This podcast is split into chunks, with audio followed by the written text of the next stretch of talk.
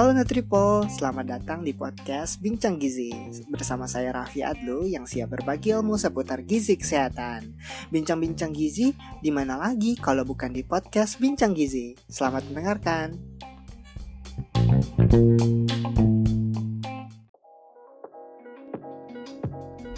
Halo Nutriple, apa kabar nih semuanya? Semoga kalian selalu dalam keadaan sehat dan ceria ya Mungkin sebelum kita mulai materi podcast perdana ini, baiknya kita kenalan dulu yuk, biar makin akrab. Nah, kenalin nama aku Raffi Adlu. Kalian bisa panggil aja Raffi, tapi ada beberapa juga sih teman-teman aku yang panggil Adlu. Jadi terserah senyamannya kalian aja deh mau panggil apa. Nah, saat ini saya adalah mahasiswa akhir program studi gizi di Universitas Binawan Jakarta. Makanya podcast Bincang Gizi ini tuh bisa dibilang terbentuk sebagai dedikasiku untuk membagikan ilmu yang aku punya ke Nutriple dan sekaligus menjadi media penelitian. Oh iya, Nutriple itu sebutannya aku buat sendiri loh untuk kalian para pendengar podcast ini, yaitu Nutrition People. Nah, pada podcast perdana ini, saya mau banget nih membahas tentang anemia remaja putri yang juga sesuai dengan tema Hari Gizi Nasional tahun ini, tepatnya di tanggal 25 Januari kemarin. Nah, jadi kalian tahu gak sih nih sebenarnya apa itu anemia? Atau kalian pernah gak sih dengar kata anemia? Nah buat kalian yang gak pernah denger dan gak tahu apa itu anemia, jadi anemia itu tuh merupakan suatu keadaan di mana jumlah sel darah merah atau kadar hemoglobin di dalam darah kurang dari normal atau kurang dari 12 gram per desiliter. Nah untuk nilai normal ini sebenarnya uh, besarannya itu tergantung dari jenis kelamin dan usia. Tapi khusus untuk remaja putri yang usianya lebih dari 15 tahun, nilai normalnya itu harus lebih dari atau sama dengan 12 gram per desiliter. Nah, kalau uh, nilai normalnya di bawah uh, itu bisa menyebabkan penurunan kemampuan hemoglobin dan sel darah merah untuk membawa oksigen ke seluruh tubuh. Nah, Nutriple sebenarnya tahu gak sih apa itu hemoglobin? Jadi hemoglobin itu merupakan senyawa protein di dalam darah yang bentuknya tuh seperti keping uang receh yang berbentuk cekung. Nah, di dalamnya ini berisi oksigen. Nah, melalui si, uh, si hemoglobin inilah oksigen dibawa ke seluruh tubuh agar tubuh bisa berfungsi dengan baik. Nah, di dalam hemoglobin ini juga terdapat senyawa zat besi yang mana zat besi itu merupakan zat gizi mikro yang mempunyai peranan penting untuk tubuh. Jadi, selain sebagai pengangkut oksigen dan karbon dioksida, ternyata zat besi juga berperan dalam pembentukan sel darah merah kita loh. Jadi kalau nggak ada zat besi nih, otomatis nggak ada yang bantu produksi darah kita deh. Singkatnya, anemia ini uh, kebanyakan disebut kurang darah oleh orang awam. Jadi bukan darah rendah ya, triple. Jangan sampai salah nih. Nah, kondisi ini karena tubuh kekurangan zat besi yang berfungsi untuk memproduksi sel darah merah. Jadi gimana nih Nutriple? Udah paham kan apa yang disebut anemia? Aku lanjut ya. Jadi anemia juga terbagi menjadi beberapa jenis tergantung dari penyebabnya. Yang pertama ada anemia defisiensi besi atau anemia kekurangan zat besi. Yang kedua ada anemia pernisiosa atau bisa dibilang uh, anemia kekurangan vitamin B12. Yang ketiga, ada anemia defisiensi asam folat atau kekurangan asam folat. Nah, yang keempat, ada anemia karena penyakit kronis tertentu. Yang terakhir, anemia hemolitik. Nah, yang saya jelasin di awal adalah pengertian dari anemia defisien besi. Nah, tapi tahu gak sih Nutriple? Kalau ternyata anemia defisiensi besi ini adalah masalah gizi yang paling umum diderita oleh banyak orang loh. Karena menurut data WHO atau Badan Kesehatan Dunia, ada sebanyak setengah manusia di bumi ini menderita anemia. Nah, persentase anemia paling banyak ini ada di negara-negara berkembang dibandingkan negara maju. Nah, khususnya di Indonesia sendiri, menurut data riset kesehatan dasar tahun 2018, ada sekitar 3 dari 10 wanita Indonesia menderita anemia. Nah, jumlah in, yang paling banyak ini diderita oleh wanita yang berusia 15 sampai 24 tahun. Nah, secara umum ada tiga penyebab seorang menderita anemia nih Nutriple. Di antaranya seperti kehilangan darah secara kronis atau banyak. Jadi penyebab ini sering banget nih dialami oleh wanita dibandingkan laki-laki. Kenapa wanita? Ya sudah jelas banget kan kalau wanita tuh setiap bulannya pasti menstruasi. Nah kalau darah yang keluar selama menstruasi terlalu banyak, ini akan mengakibatkan kekurangan zat besi. Nah, kalau laki-laki itu kebanyakan disebabkan karena proses pendarahan akibat penyakit atau per, uh, pengobatan tertentu. Nah, selain itu, kehilangan darah secara kronis ini juga bisa disebabkan karena infeksi parasit seperti cacing tambang. Nah, kondisi ini banyak banget nih ditemuin di daerah tropis, lembab, dan sanitasi lingkungan yang buruk. Nah, untuk penyebab yang kedua adalah asupan dan serapan yang tidak adekuat atau tidak cukup. Nah, perlu kalian tahu makanan yang banyak mengandung zat besi itu banyak ditemukan pada bahan makanan yang berasal dari daging hewan. Selain itu, daging hewan tuh gampang banget diserap tubuh kita. Daya serapnya hingga 20 sampai 30%. Tapi sayang uh, sayangnya banyak banget nih masyarakat di negara yang sedang berkembang termasuk di Indonesia nggak mampu untuk konsumsi bahan makanan itu. Salah satu faktornya adalah faktor ekonomi atau finansial yang kurang mendukung.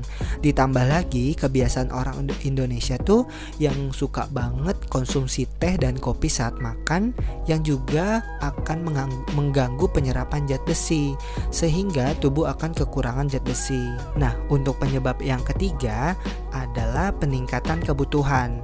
Jadi, setiap siklus kehidupan manusia dari bayi sampai dengan lansia, kebutuhan akan zat besi berbeda-beda. Nah, kebutuhan anak umur 10 tahun dengan remaja usia 17 tahun akan berbeda dalam segi jumlah.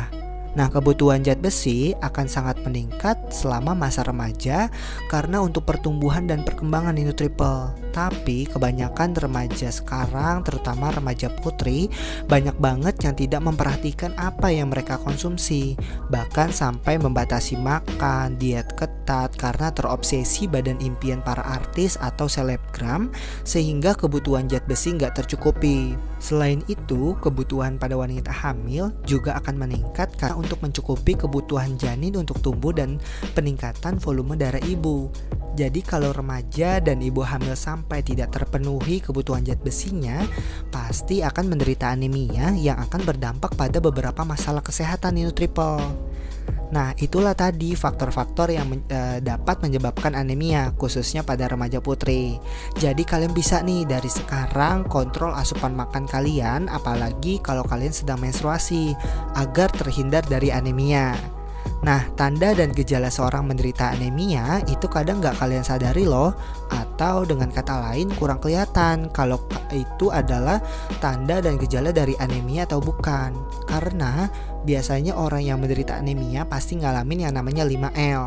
Tahu gak nih apa 5L atau triple? Ya, benar ya itu lemah, letih, lesu, lelah dan lunglai. Terus gejala lainnya itu seperti kurangnya nafsu makan, pusing, dan gampang mengantuk ya. Nah, tapi semua gejala yang se uh, saya sebutin tadi ini bisa aja bukan karena anemia, tapi mungkin karena penyebab lain. Nah, biasanya ciri khas orang yang anemia gizi besi bisa dilihat melalui ciri fisik berikut yaitu atrofi papilida atau permukaan lidahnya itu jadi licin. Lalu daerah konjungtiva mata pucat atau kalau kalian tarik kantong mata kalian ke bawah, nah bagian dalamnya tuh yang harusnya warna merah seger gitu ya. Nah, ini enggak warnanya tuh pucat gitu warnanya. Nah, itu uh, menjadi salah satu ciri fisik kalau kamu ternyata tuh menderita anemia gizi besi. Nah, jadi Nutriple sekarang bisa deh mengira-ngira atau cek sendiri kalau kalian tuh punya gejala atau tanda fisik yang tadi aku jelasin. Jadi bisa lebih aware sama kesehatan sendiri dari sekarang. Karena kalau kalian AA diemin, anemia itu bisa berdampak untuk kesehatan kalian. Contohnya nih, kalau misalnya kalian saat ini ternyata menderita anemia, nah anemia sendiri bisa menyebabkan menurunnya daya tahan tubuh terhadap penyakit. Jadi Nutriple bisa aja nih gampang sakit-sakit kesakitan. Nah, yang kedua, gangguan pada pertumbuhan sel tubuh dan otak. Lalu bisa menurunkan kognitif, rendahnya kemampuan fisik, gangguan motorik, lalu berpengaruh terhadap psikologi dan perilaku. Nah, untuk yang uh, masih belajar, masih sekolah atau kuliah, anemia dapat menurunkan prestasi belajar dan rendahnya kemampuan intelektualitas yang berpengaruh terhadap menurunnya kualitas kalian sendiri sebagai manusia. Dan tidak hanya itu aja, kalau anemia tidak segera diatasi pada saat remaja, anemia akan berdampak pada saat kalian menjadi seorang ibu hamil. Nah, anemia dapat menyebabkan risiko kelahiran bayi dengan berat badan lahir rendah, pendarahan sebelum dan pada saat persalinan, dan yang paling parah, anemia dapat menyebabkan kematian pada bayi dan ibu jika menderita anemia yang sangat berat. Nah, untuk mencegah supaya kalian tidak menderita anemia sejak remaja, aku punya tips nih. Yang pertama, kalian harus konsumsi tablet tambah darah sebanyak satu tablet setiap minggu dan 10 tablet selama menstruasi. Nah, untuk tablet tambah darah ini bisa kalian dapetin secara gratis di sekolah atau di puskesmas atau kalian juga bisa beli di apotek. Nah, biasanya puskesmas akan kasih 13 tablet per bulannya. Nah, yang kedua, kalian harus mengkonsumsi makanan bergizi seimbang yang banyak mengandung zat besi. Contohnya yang berasal dari daging hewan seperti ikan, ayam, daging sapi, dan hati ayam. Dan juga makanan yang berasal dari nabati, yaitu bayam, kangkung, dan kacang merah. Untuk yang tips yang ketiga, itu kalian harus melakukan PHBS atau perilaku hidup bersih dan sehat agar tidak terjadi penyakit infeksi dan parasit seperti cacing tambang yang dapat mengganggu penyerapan zat besi kalian. Yang keempat, itu kalian harus menghindari makanan atau minuman yang dapat mengganggu penyerapan zat besi, yaitu kalian uh, hindari konsumsi teh dan kopi bersamaan dengan waktu makan. Jadi kalian tetap bisa minum teh atau kopi, tapi setelah makan yang triple, mungkin sebelum uh, setelah 30 menit atau satu jam setelah makan. Nah, gimana nih Triple? Sudah banyak tahu kan pengetahuan mengenai anemia dari pengertian, penyebab, tanda dan gejala, dampak, dan juga cara pencegahannya pada remaja. Nah, bisa tuh setelah ini kamu terapkan ke kehidupan sehari-hari dan juga bisa sharing podcast ini ke teman-teman kalian. Karena bagaimanapun mencegah lebih baik daripada mengobati. Bener kan, Triple? Mungkin sampai sini dulu episode kali ini. Terima kasih sudah mendengarkan podcast Perdana Bincang Gizi.